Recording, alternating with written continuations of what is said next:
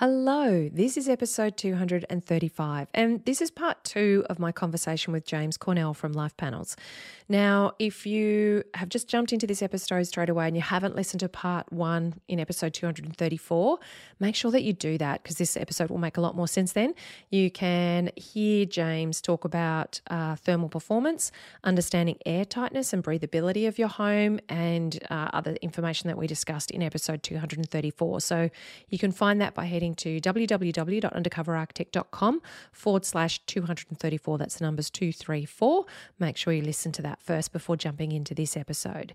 Now, in this episode, James is going to continue sharing his incredible wealth of knowledge on how to improve your home's building envelope, how to create an energy efficient and thermally comfortable home through the selection of building materials for the floors, the walls, and the roof of your home. And in this episode, we're going to talk about thermal mass. We're going to talk about things such as relative humidity and decrement delay. That may not be terminology you've heard before. James is going to help us understand it. If it sounds bamboozling, never fear. James is really great at boiling it down for us, distilling it so that you understand what it actually means. And frankly, this is awesome knowledge for you to have when you're discussing your home's construction with your team because it's a great way for you to ensure that you're actually getting the best outcome for your location and your climate. To understand what this terminology means, what these things actually achieve in the construction of your home, super, super helpful. Now, remember, if you'd like to grab a full transcript of this episode, uh, there's also information on the resources that we discuss. James has got loads of helpful stuff on his website too. You can grab all of those links plus the transcript by heading to www.undercoverarchitect.com forward slash 235. That's the numbers 235. Now, let's dive into the episode. I begin by acknowledging the traditional owners of country throughout Australia, and I recognise the continuing connection to lands, waters, skies, and communities. I pay my respect to Aboriginal and Torres Strait Islander cultures and to elders both past and present. If we haven't met before, I'm Amelia Lee. Based in northern New South Wales, Australia, I'm a wife, mum, and architect, and I've worked in the architectural industry for over 27 years now. Having worked on over 250 projects, mainly residential family homes, as well as significantly renovating three homes of my own with my hubby, whilst our three kids were babies, toddlers, and even older, I have a personal and professional understanding of the joy, challenges, stresses, and excitement of making your family home a reality. In mid 2014, I started Undercover Architect, and it's an online business to help and teach homeowners like you how to get it right when designing, building, and renovating your family home. Undercover Architect is all about giving you access to the industry knowledge and insights you need to avoid the mistakes and dramas that can cost you thousands, tens of thousands, and even hundreds of thousands of dollars. And it's about levelling the playing field so that the world of renovating and building doesn't seem so mysterious, and you can be the active driver in your project, navigating it with know how and confidence. Undercover Architect helps and teaches homeowners through this podcast, the website, and our online courses and programs, including my flagship program, Home Method. I truly believe that when you know the questions to ask, the steps to take, and the best way to create a home that works, feels great, and that you feel great in, you can enjoy the process of building and renovating, as well as the home that you move into at the end of this ambitious journey. Consider Undercover Architect your secret ally, whoever you're working with, and whatever your location, your budget, or your dreams. Grab access to my free online workshop, Your Project Plan, and learn super helpful information to save time, money, and stress in your reno or new build. You can find it at undercoverarchitect.com forward slash project plan. That's P R O J E C T P L A N. Now, let's get on to the episode. Now, before I jump into part two of my conversation with James Cornell from Life Panels, let me briefly remind you about him. Now, James has actually been an industry expert on the topic of construction and sustainability for over 20 years. He's a licensed builder, he's a master carpenter, he's a passive house certified consultant, and he's become increasingly interested in sustainable construction and the use of materials in creating a better way to build and ultimately live. And you'll see James speaking about these topics about building science and about this information in loads of different forums, loads of different ways. He's uh, he's often a keynote speaker at lots of different events, and he actually founded Life Panels in. Uh, 2015, and he supplies wood fibre insulation and building systems for walls, roofs, and floors that, in particular, can assist with passive house design and construction requirements, but they're also applicable for any residential project as they enable fast and easy installation using non toxic products to achieve thermal performance, moisture control, and overheating control. Now, I kick off this episode by recapping our conversation about moisture control, about WUFI analyses and relative humidity, or WUFI analyses and relative humidity. And James actually shares some information about building steel frame homes, because uh, that can often be the go to when people think, oh gosh, if timber's going to absorb moisture and it's going to create mold and dry rot and things like that, I'll just go to steel frame.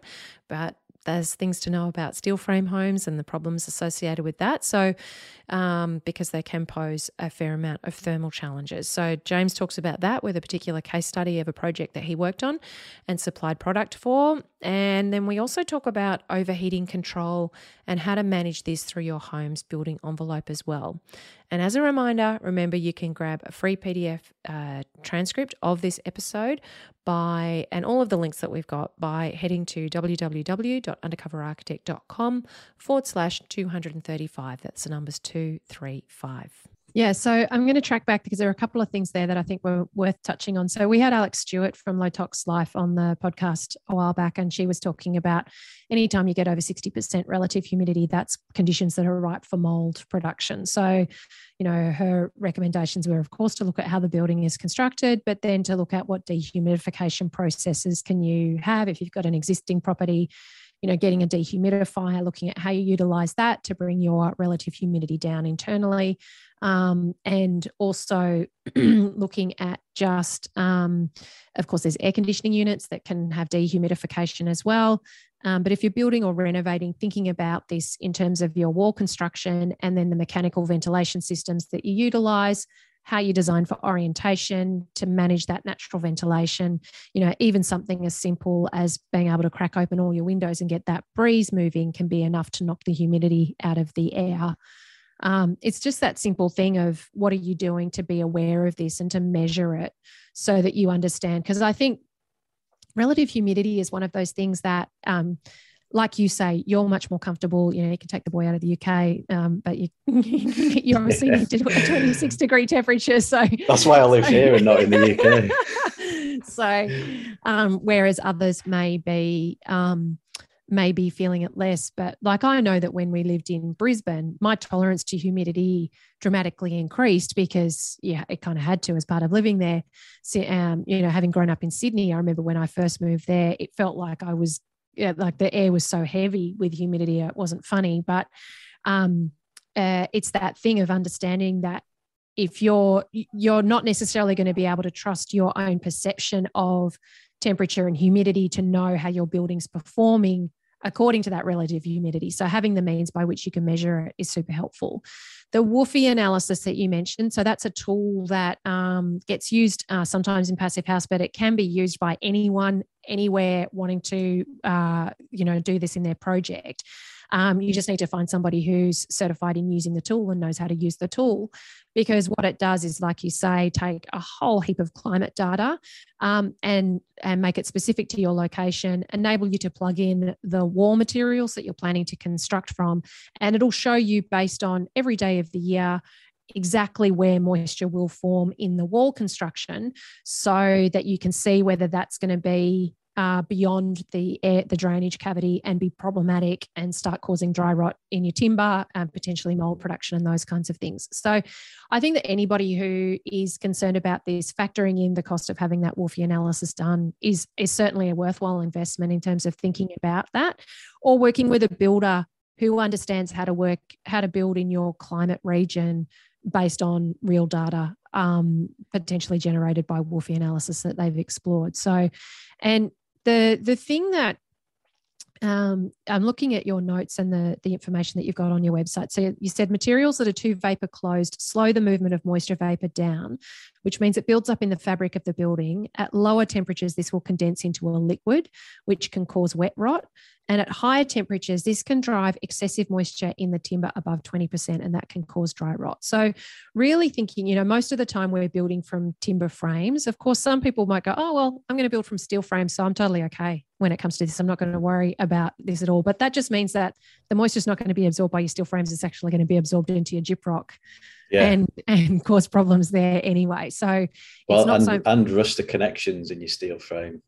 Yeah, so, good point. yeah. yeah.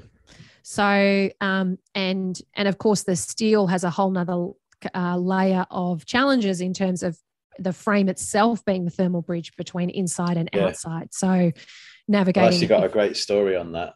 If oh, go okay for it. To, to yeah, go in. for it. So, Share it.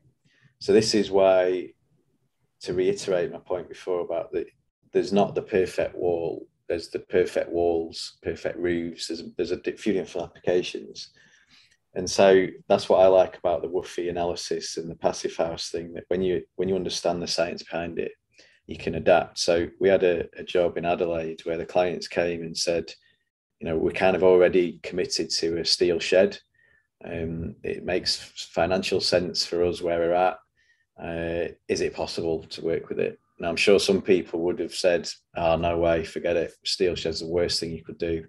Um, but you know, it, you know, I'd be the first to admit, listen, not everything's perfect. It's not black and white. And, and is it responsible of me to just say, nah, if you're not building to what I say, then we're not helping you? Or is it more responsible in terms of a holistic sense uh, to say, actually, it's not going to be perfect, but we can definitely make sure that what you do get in the context you have is, is beneficial. So we, we ran a full uh, WUFI analysis with one of the team that, that I use from the UK from when I used to work there, and um, and we done it for the exact location where they're at. We looked at a few different options. You know, we we tried different thicknesses of OSB sheet. Uh, we looked at all the membranes that were going in, and and overall, it showed that for, for pretty much all year round, the relative humidity was going to be kept uh, around 60% to 50%. Uh, and I think there was maybe two months in the year where it would go above that. Uh, but that just then highlighted that we could actually use night purge system to drop the temperature um, and, and help with the moisture content there. Now they we also realized through that that they could use a HRV system uh, to, with a HEPA filter because they wanted fresh filtered air rather than just kind of you know dust blowing in and etc etc. So the, the HRV in that context wasn't necessarily purely just to deal with the moisture inside the building. Um, they didn't need any dehumidification per se. Uh, and I, I, am choosing these words on, on purpose, like per se or necessarily, because it showed that overall the building is protected through the wood fiber insulation. Uh, the moisture content will be manageable. Uh, and then the additional things they could do were to put in the HRV system, which they've done to help manage that even even further. So they've basically taken a, a basic performing building that is still, by the way, you know, way ahead, years ahead of the current building code uh, in Australia. Um, and, it, and it also worked off the WUFI analysis works off the coldest corner of the house.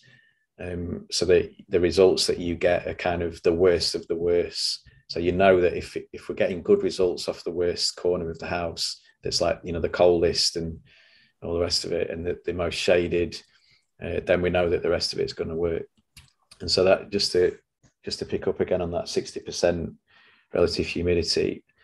Also, it, if an internal surface of your wall hits around twelve point six degrees, that's also a prime spot where mold can develop. So when you when you kind of get the perfect blend of factors. So 12.6 degrees, relative humidity at 60%, then you kind of really, you know, pushing pushing to the edge of creating a problem.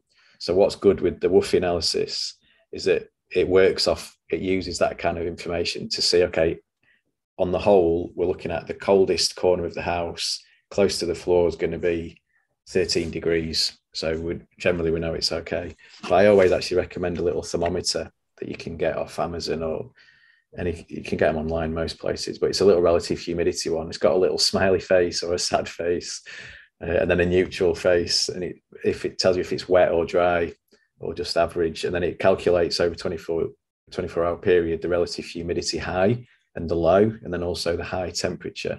So I, I always say, listen, you've got to learn to live in your house. It's when it becomes vapor permeable, it's essentially a living, breathing uh, structure. So by placing a few of these thermometers around the house, and particularly in the coldest corner and the lowest corner, you know, let's see what's going on there. So if you see eight degrees centigrade in the corner, the coldest spot of your house, and you know 95% relative humidity, then you go, okay, wow, got, we're going to have a problem there.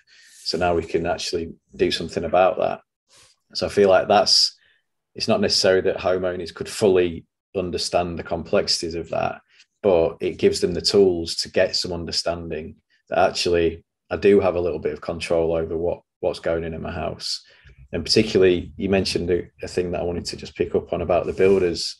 So I've, I have found quite a, a lot of feedback from customers of ours who say, "Oh, the builders don't really want to do it," or they've just said, "Oh, there's no point in doing that wood fiber insulation. It will just put in fiberglass uh, or a synthetic."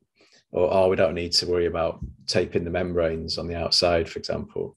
We've never done that before, and it know that's nothing new. Like I, we used to experience that all the time in the UK. That people think you've got two heads when you start talking about vapor permeability and thermal bridging and like does it matter to use that screw over that screw and that's just people don't understand it but it's important for homeowners to quest have those questions again like just please remember that don't don't just take you know a throwaway comment oh no we're not we don't need to worry about that this is how we're going to build it it's like no you know say listen i'm worried about the relative humidity worried about the temperature i don't want that cold spot in the corner of my bedroom um, you know, I want to make sure moisture is dealt with properly.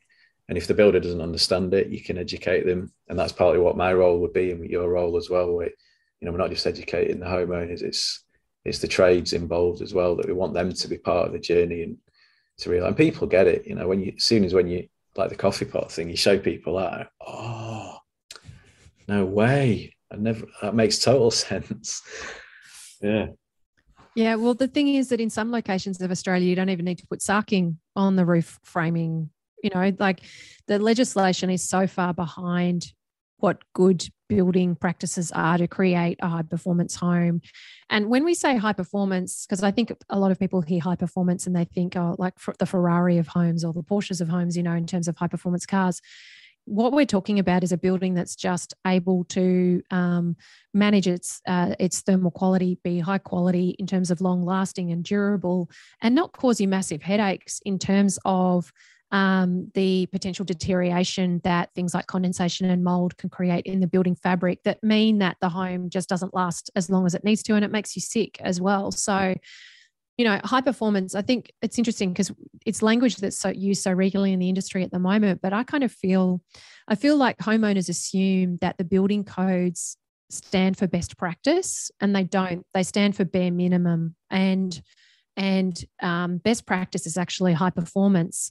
High performance isn't a luxurious thing. It's actually just what your home needs to be to justify the expense that you're putting into it and the fact that you're expecting it to last for a few decades. Um, so, and for it to be somewhere comfortable to live that doesn't cost you a fortune to heat and cool. So, I think that you know it's it's tricky because a lot of this language that we use, I reckon, a lot of homeowners will go, well. You know, I have so many homeowners say to me, "Oh, yeah, I really want to do passive house," and then they start down the road and they end up doing passive house, but they don't get it certified. And so, because it felt like it was too far a stretch to go the full hog. Um, but passive house is one of those things where if you're going to do it, you may as well do it the whole hog because then at least you have the mechanisms and the reporting systems and the documentation on the builder's end that it is as being built as per the design and the modeling.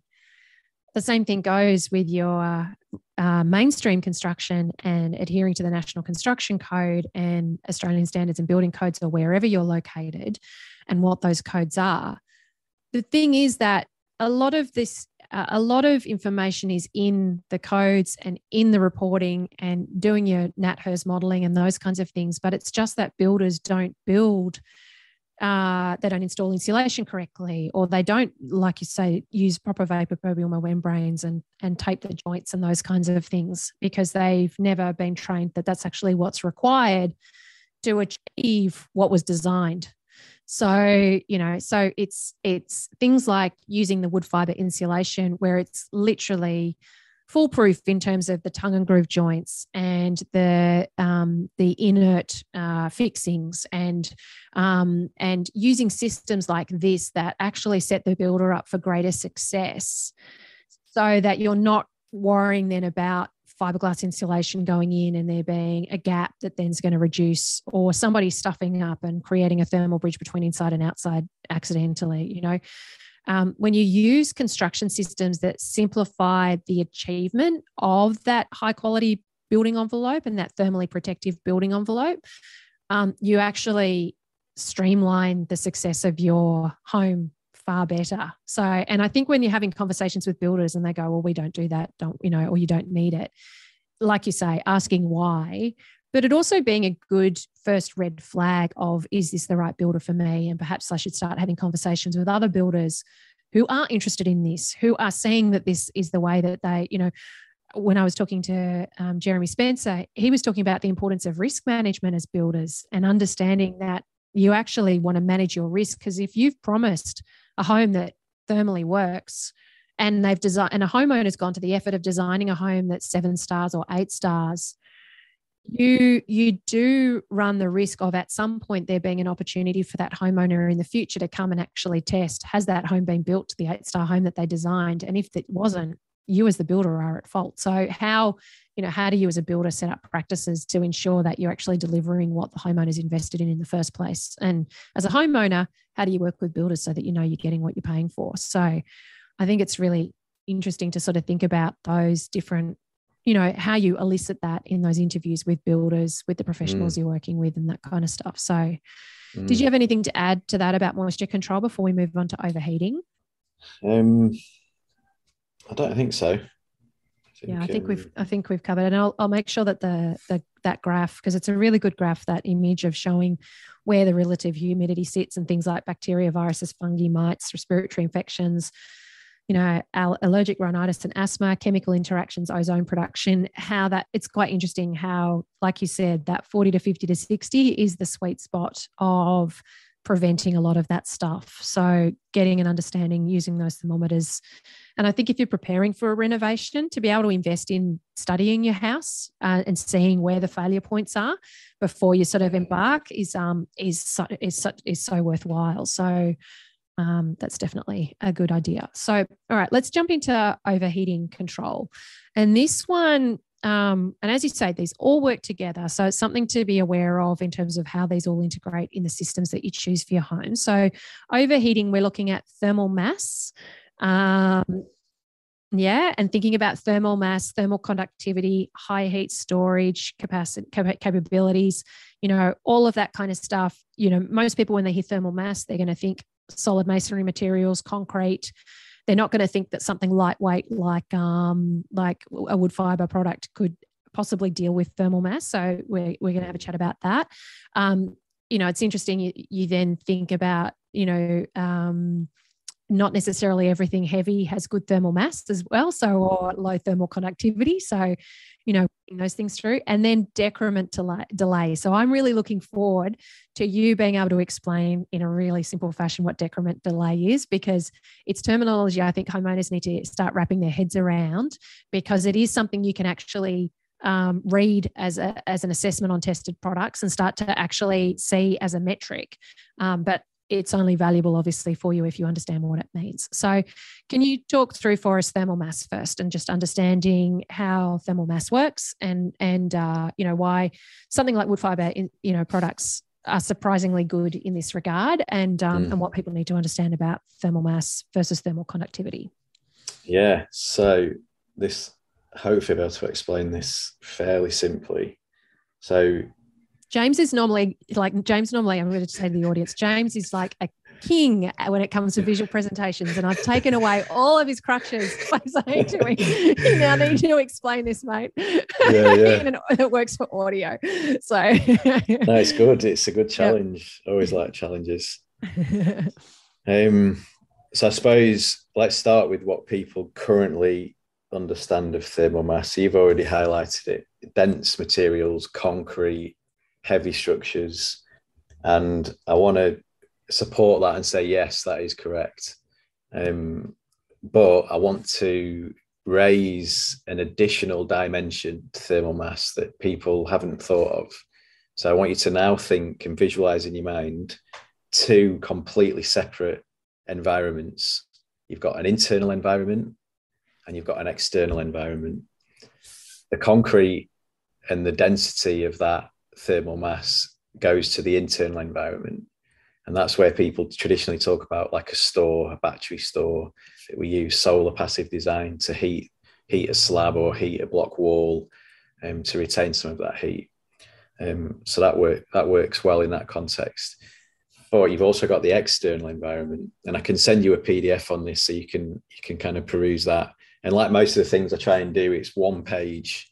So as you can appreciate, it's very difficult to try and get this kind of information into one page.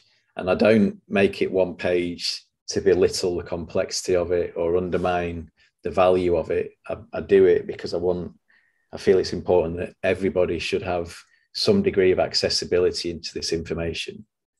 And partly that, you know, it is accessible and I don't want people to feel like, well, you know, somebody's got a monopoly, a monopoly on the information and therefore we have to pay through the nose to get it or access it. It's, it should be it's common sense and a lot of it's basic high school science as well. It's not anything wildly wildly complicated.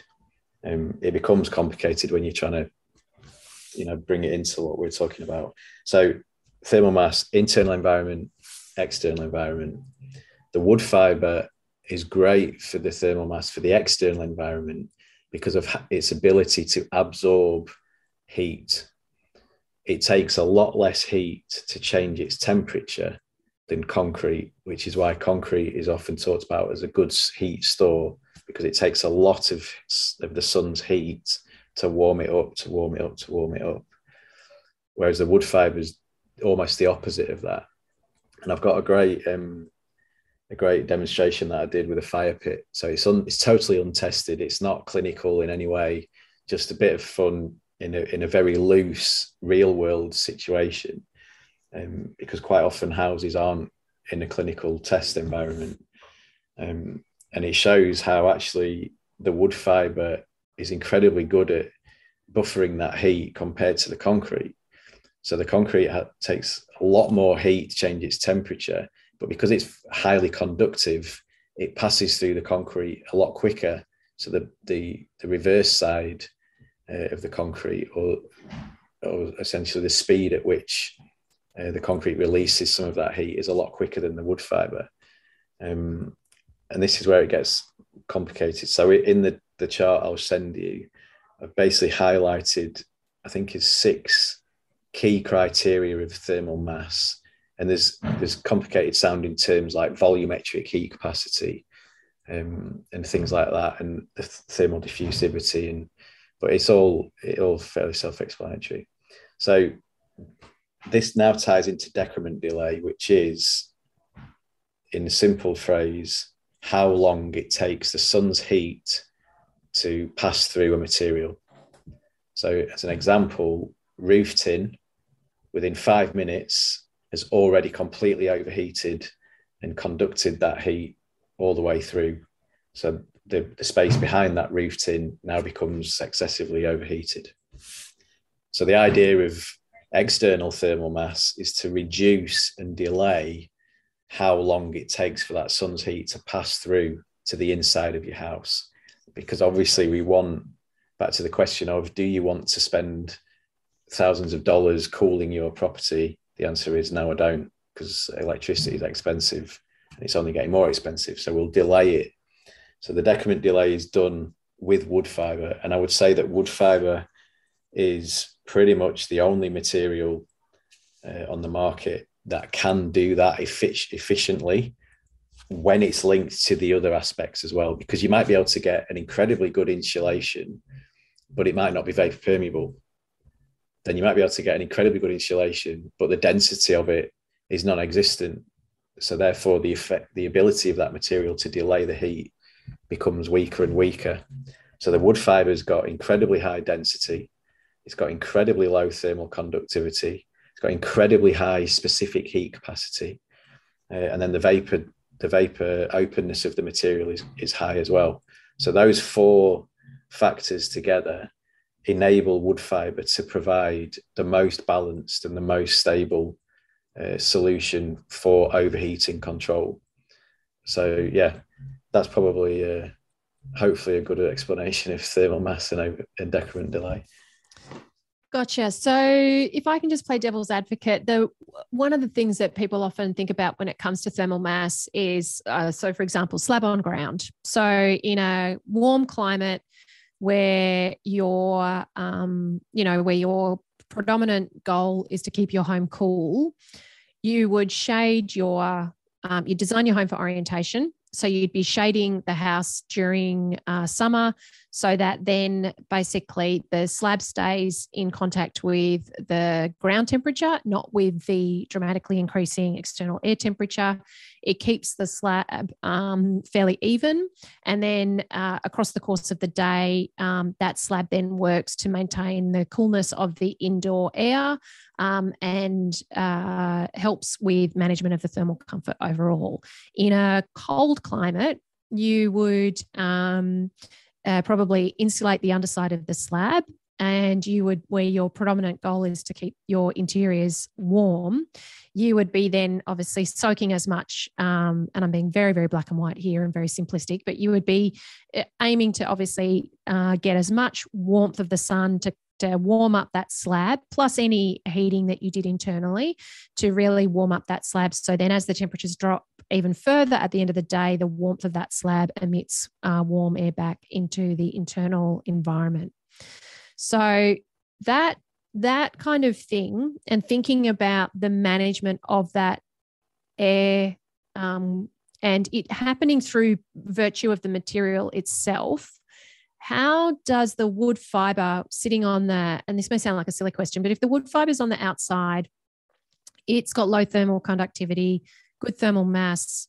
How how does that work to are you still then relying on it working in partnership with you know things like using other thermal mass like your um you know your your your floor construction uh, you know highly insulated floor construction? Or you know how how do you think about that? And i know this is probably going to relate back to that tea cozy conversation that we had right at the beginning. Like how do you think about that as a building system because I can imagine it's really counterintuitive to think of something like those wood fiber panels, they're not heavy things. So how how like it feels very it feels kind of hard to think about the fact, well, in a warm climate where I'm wanting to keep my house cool, how's this thing that can heat up quickly going to enable me to do that? Is it because it works as a good insulator? And so I'm designing for orientation to keep my and I'm shading my home and that's what's going to feed its ability to insulate and keep the hot air from entering the house you know that kind of stuff. Um and then and then the the hot the war the cold climate where you're thinking about wanting to keep any heat that you are managing to generate through solar passive design and through heating the home you're wanting to keep that in. But you've got this you know lightweight sort of not not thermally a thermal mass but lightweight product that's like how yeah can you, uh, can you, uh, I've sort of asked obviously a lot of questions in there, but yeah, yeah, yeah, yeah. It's like it would sound counterintuitive to most that this light thing can have thermal mass. How mm. can you explain that? Yeah, can you? Yeah, can you, I'll try yep. my best. Yeah, I yep. think so. Volumetric heat capacity is important in this regard. So per per kilogram, concrete has obviously got a lot more volume. So that's partly why when I said before, it takes a lot more heat to change its temperature uh, because there's more volume to it. Um, but that can mean that if you don't balance it where you're protecting that slab from getting too much heat, um, then you're going to get too hot. So later in the day, and you can often feel this on on bricks on a house. So when the sun's been out for most of the day, you get to maybe six o'clock at night, and the sun started to drop in the sky, starts to feel a bit chilly. But if you go and stand next to your brick wall, you can feel a nice radiant heat coming off it. And you go, okay, great. Um, but if if you let too much heat get to the concrete slab, then you can create too much of an issue where internally you're then going, oh man, it's too hot. And now I need to try and drop the temperature. But you'll struggle to drop the temperature effectively because the concrete has stored an excessive amount of heat. So let me tell you a story about a solar passive designed farmhouse that we went to um, in the hinterland and felt pretty exciting sustainable build blah blah blah. Anyway this was in winter time. Solar passive design house loads of stone walls internally to, for thermal mass so that it would absorb some of the heat concrete slab. So we got there freezing cold abs- it was absolutely bitterly cold inside like uncomfortably so where straight away like we all put coats, jumpers on, and I even was wearing a hat in, in internally, which I've not done for years. where we live now is right on the, the, the, east coast near Byron Bay, so it's pretty mild most of the year. Um, and in the UK, I used to wear thermal underwear eight months of the year for a similar reason. So there was a fireplace. We got the fireplace absolutely cranking.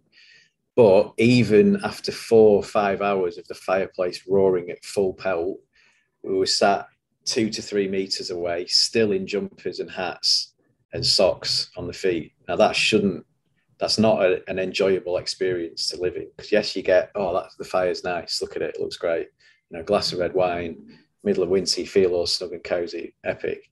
But literally, the fire drops even by 10 degrees, and straight away you're freezing cold because that's not enough energy. And the sunlight during the day wasn't enough. Too much of the slab was protected so actually, the bulk of the slab wasn't receiving enough heat for it to change its temperature. And once it's cold, because it's so poor at thermal conductivity, or no, the other way around, it's highly conductive. Um, so therefore, it means that once it's cold, it is freezing cold. So that's a really important thing to understand that you can't I feel like people want to as human beings naturally default to this black and white literal interpretation of things. So thermal mass concrete okay we've got a concrete slab all good. But then forget again to, to link it back to everything we've been talking about today so far we have to connect it with all of it so thermal mass on its own is completely ineffective thermal mass in this in the con- context of a, a well-designed building and a well insulated, thermally wrapped wall structure means that the wood fibers protecting the wall and the roof from taking on too much heat. And then the low level heat that you can get into the slab through the day through various windows. And then at night, you know, just the, the fact that your building's well insulated and it's airtight, but it's using vapor permeable materials and good ventilation systems means that once you've achieved a nice temperature internally, the concrete will take that on as a mass and then help to work as part of the system. So if you try and remove it and isolate any of those elements, you can get into trouble, which in the context of that that solar passive design house, the trouble is it's absolutely terrible. Would I go back there? Probably not, because it mm. wasn't wasn't nice. Because you go, it looks beautiful. When the fire's cranking, it's beautiful, but you know, two o'clock in the morning, you like this. Yeah. That's not enjoyable. So yeah, which by contrast, like we renovated a house in Brisbane that was a 1960s home that was slab on ground for sort of two thirds of the house, and it didn't have any north facing windows. So part of the renovation was that we completely opened up the north wall, added in you know big sort of um, bifold doors, outdoor area on that side. So it totally changed how the winter sun could get in, and I felt that that that floor pretty much stayed the same temperature year round. Um, and but it, like you say, it was doing what it needed to in terms of how it access the sunlight and you can have too much thermal mass in a home. So it's a case of you know um, really thinking about how that works in partnership with the various things that we've been going through.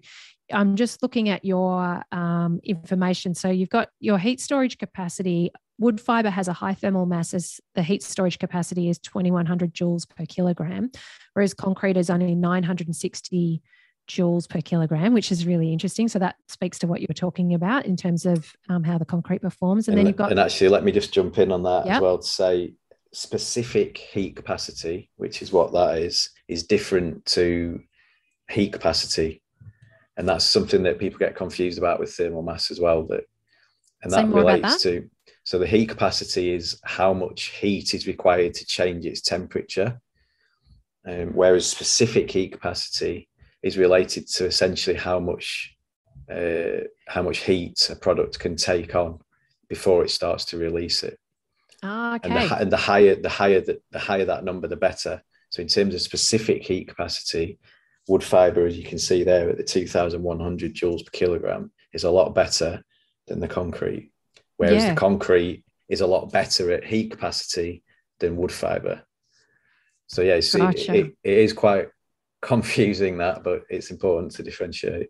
I know I can hear Homer's going, "Oh my gosh, I need a science degree to do this." But it's, I think, like just knowing, okay, when you can start looking at at things like that specific heat capacity, I mean, to know that one that the higher that is, the better the material is going to perform. That's a really good rule of thumb in terms of thinking about how to sort of assess materials and things like that. And so, and then you've got your thermal conductivity. You've got that your rigid board fiber, because you've obviously got a few different products. So your rigid board, rigid wood fiber board has a low thermal conductivity of um, 0.041 watts per, what's MK stand for? Meter Kelvin meter Kelvin. Is, Kelvin is like the temperature difference. Yeah, yeah, Okay. And then you've got your flex wood fiber bulk infill is 0.036 um, watts per meter Kelvin. Whereas concrete, so we've got 0.041 and 0.036. The thermal conductivity of concrete is 1.5. So that's, you know, what four times um, and five times something like that so it's it's definitely worth no even more than that. My maths is is that 40 times? And yeah so, those kind of quick sums. yeah like yeah it's a lot it's a difference um, and you wouldn't have ever thought concrete as being a thermally conductive material. So but no. it's yeah it's um it's um definitely worth obviously considering that. Now um the decrement delay i think is something obviously to think about for homeowners. As you said, it's how long it takes for that sun's heat to pass through the surface of a building. Um, and so, how, in terms of thinking about decrement delay, is that something that links into R values for insulation, or how how do people sort of start to understand how decrement delay might get measured or seen? Is it identified as a line item on insulation materials? Yeah, no, this is this is the fascinating thing. So I called up two or three of the leading insulation suppliers in Australia, essentially the competition to myself, and and asked to speak to the technical department. I said, okay, I'd love to know what the specific heat capacity is of your material, please. What? What are you talking about? Never heard of it. Then, okay, well, what's the vapor diffusion resistance coefficient, which is basically the vapor permeability? Again, what are you talking about? Never heard of it. It's got an R value of two, mate. That's it. And the thermal conductivity of this. So actually, the thermal conductivity of a, of a regular insulation that you would buy off the shelf might be typically 0.045 and thermal conductivity the lower the better. So as, as you can see our flexible insulation is 0.036 so even though that sounds like a, a, small amount that's actually quite a big jump in terms of performance. All insulations are genuinely good at thermal conductivity uh, but then it's the other aspects. So the, the, the decrement delay and the R value is that's the first question everybody asks. What's the R value? And I'll, I'll send you the, a, a PDF that's called performance evaluation. So what I've done is taken uh, a polystyrene insulation, uh, like an EPS, uh, of fiberglass insulation, polyester insulation, and compared it to our insulation and also concrete and rammed earth and hemp construction to show those four criteria the densities of the materials, the thermal conductivities of the materials, the specific heat capacities of the materials, and the vapor diffusion, because you need that balance of the four. And what it shows is an R value of two on a fiberglass insulation has only got a density of 10 kilograms per meter, meter cubed, whereas the rigid wood fiber board. Hang on, say that again. Uh, an R2 fiberglass yep. has got a density of 10 kilograms. Yep. The rid the 60 mil rigid wood fiber has got an R value of R 1.45, so it's less mm-hmm. R value. but the density is 160 to 180 kilograms per meter cubed. So that's Compared more than 10. 10. That's more than 10 times the density. Wow. So that's quite a massive, how, massive what, leap. How's the R value factored? Like, how does the R value the, R, density yeah, then? The R value is basically the thermal resistance of a material. Yeah, And that's fine on its own, but it doesn't it doesn't connect to the specific heat capacity, the conductivity or the density or the vapor diffusion of the material. So you have to, you can't just look at it as a packet and go, it's R2, that's all good. Because an R2 insulation, and I do I do a, a heat lamp experiment in the workshops and show within five minutes something crazy like 20% of heat has traveled through a polyester insulation with a higher R value than the wood fiber that's got a lower R value. So that's yeah, insane. It's crazy, yeah. How that's so okay. So when you're let's jump on to talking more about insulation generally, because I know that you share a lot of information about insulation and how to assess insulation. Everybody I know when they're designing and building and renovating their homes, you know, insulation becomes part of the conversation in terms of, you know, wanting to improve the energy efficiency of their home, thinking about increasing the star rating of it, upgrading insulation beyond what's standard.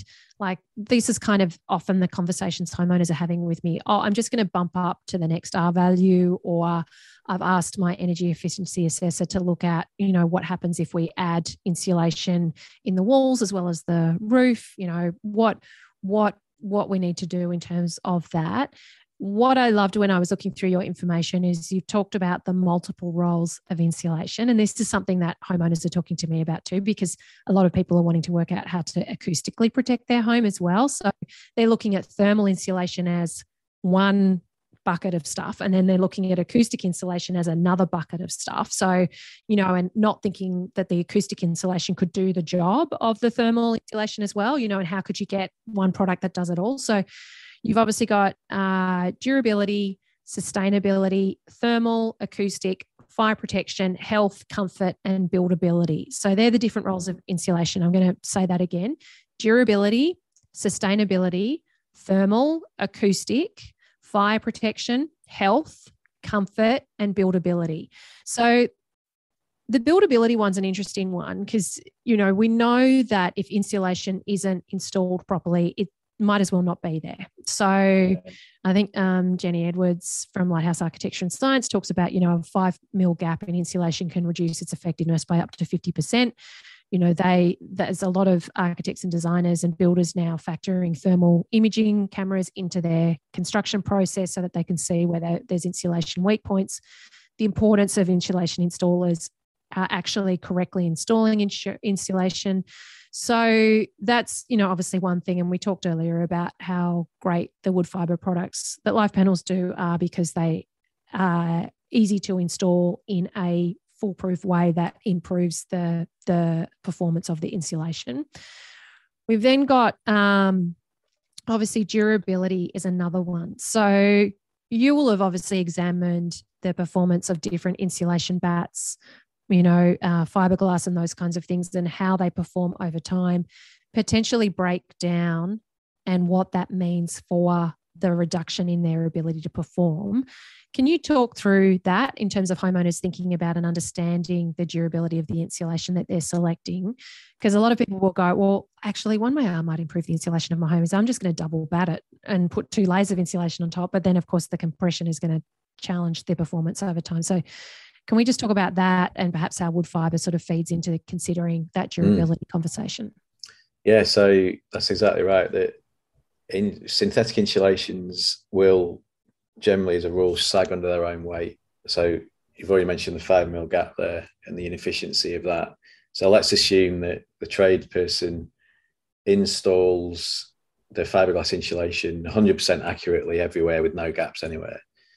That's highly unlikely that will happen, but let's assume that they do that. Within about six months, it will have generally have sagged under its own under its own weight, and the gap will be bigger than five mil. It could even be 40 mil, 50 mil. So therefore, the efficiency of it drops dramatically. Uh, it's partly down to the density of the material. So the denser that you you will get a material, the more kind of um, self-supporting it would be. So the wood fiber is highly is high density. So for the life of the building, it won't sag under its own weight. So assuming that it's been installed correctly, and it's actually not that difficult to install it correctly when because of how uh, solid it is. Um, slightly different thought process with it than than what people are used to. We've just oh, we'll just throw it in. And I've seen, as you probably have, thousands of Gyprock uh, teams on site, just like slicing it, stuffing it in, ripping it with the hands, stuff a bit in there. You know, it's all squashed in, or it's you know huge gaps because they don't actually understand what the insulation is. It's just you know it says on the plans, "I'll oh, get it in, get it done." That's it. Um, so there's that side of it. So the wood fibre is super stable, won't sag under its own weight. Then also it's the ability of the material to handle the moisture. So it's a bit of an extreme example, but what I did on, on one of our Instagram posts was I got same size little piece of wood fibre and the same size piece of a, a fiberglass. Uh, slightly different R values. I think the wood fibre is slightly higher R value. Uh, and then I put them both in a bucket of water for maybe a minute, if that took them both out, and as you'd expect, they're both absolutely saturated. It's like fully dripping off both hands. Photographed it, and then I measured them over the course of uh, well, it ended up being two weeks, but within 24 to 36 hours, the wood fibre had released all of the moisture and gone back down to its safe levels, and it rests anywhere between 7% to 18% moisture, depending on what's going on. And that's deemed as, as satisfactory uh, that was that was back to normal and totally dry within 24 to 36 hours and it maintained its shape the fiberglass in comparison completely lost its shape over two weeks later it was still absolutely saturated to the point where the, the, the moisture the meter reader that couldn't read it it was off the chart so the point i know that's an extreme example and you'd never necessarily have that exact context in a building but what you will have in a building is silver foil sarkings or foam insulations that aren't able to handle moisture control and will take moisture on and will stay wet in that wall space because the the vapor is not being released. Um, and so that's a massive problem. And that's why the synthetic insulations, they sag under their own weight, but they also can't handle moisture. So their performance deteriorates, deteriorates, deteriorates. And you see it even the warehouse I've got here, the ceiling's got the, the Anticon the silver foil uh, wrapped around a, a, fiberglass.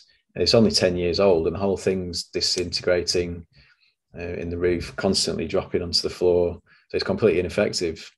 And it's and it's short-sighted because is it really R values? I think that's what I even put on the post. You know, this is the this is the results. Should we be asking better questions than is it about what's the R value of the material? And I think that's that's the key message for me. This education around ask questions. Let's not just view things in black and white that, oh, well, that says it's got R3, so therefore I'll just get some more fiberglass and whack it in. Because then, because actually just doing that, you could actually create more of a problem because of the air tightness aspect. So going back to the analogy of the British houses, the fireplaces, you can't just put more insulation in and it, and it be all good. And that's one of my fears for the Australian market that you know that takes a lead from what they did in the UK, which was exactly that. We need to insulate. You know, government schemes, government grants get released. You know, billions of dollars. So people then trained to be an energy assessor or, you know, a, an installer of insulation, because they're they're just in it to make a quick dollar and it's the latest scheme. They fail to recognise why they're putting the insulation in. No one's linked the fact that more insulation is going to cause more of an issue because they've removed you know the, the ability of the house to dry out because the fireplaces are all gone so now just moisture moisture moisture moisture and that's, that's my fear for the australian market that, that the more people talk about insulation but don't connect it to vapor permeability don't connect it to air tightness don't connect it to good ventilation um, then it just the whole thing's just going to become another 15 years from now it'll be oh there's all these problems with even more damp and even more mold yeah, you just got moldy sponges in your roofs and your walls. So yeah. Yeah. Yeah, it's, it's a, it is. It's a tricky one. And I really appreciate you taking us through all of that because um, I think that thinking about that durability, like you're going to invest in it And so knowing that it's actually not just going to be great when it goes in, but actually in five, ten years, it's going to still be delivering the thermal performance that you were was the whole reason that you bought it for. Becomes well, they say so that in critical. Europe, you know, they say if you build a wood fiber house in Europe, 80, 50 years, 80 years, 100 years from now, that building will still perform at the same energy level as the day you installed it. Simple as that. Whereas wow. the equivalent is 10, 20 years and you'd be ripping it down because it's ineffective.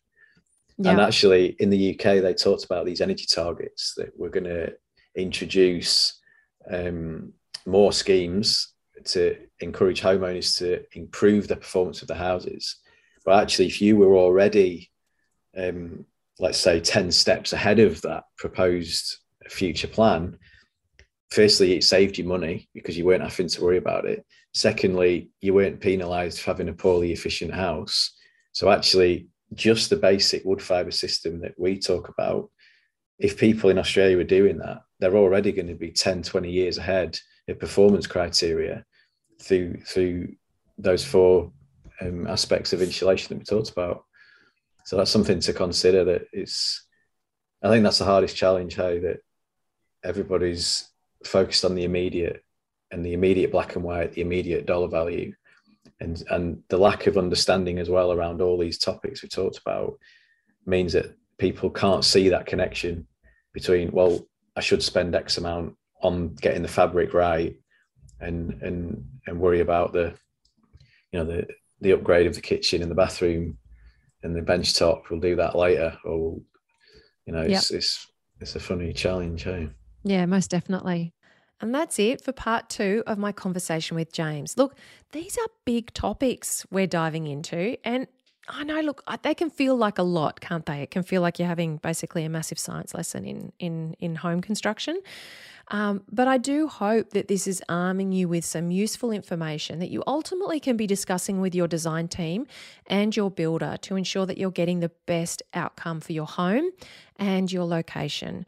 This is stuff that some industry professionals don't understand. So you knowing this, knowing what these these things are, knowing this terminology, it's just going to be so helpful for you making sure that you're getting the right information and the right advice for your own home. Now, in the next episode, we're going to wrap up my conversation with James. We're going to talk more about insulation and, in particular, about acoustic insulation and about insulation for fire protection, which is going to be super useful because you can get one product to do your thermal insulation, your acoustic insulation, and your fire protection if you need to. Now, you're also going to understand why the R value isn't the only figure to pay attention to when you're selecting your insulation and making sure that you're getting your money's worth when it comes to buying insulation for your home. And you're also going to learn more about how James's uh, products that he supplies through Life Panels, his wood fibre products, how they're actually made. Uh, James is going to share more specific information about about uh, the products that Life Panels makes and, and imports, and and what you need to know about them if you are interested in using them for your home. Now, remember, you can access a free downloadable PDF transcript for this episode. It includes all the resources that we've discussed. You can grab that by heading to www.undercoverarchitect.com forward slash 235. That's the numbers 235. As always, thank you for tuning in and for letting me be your secret ally. Until next time.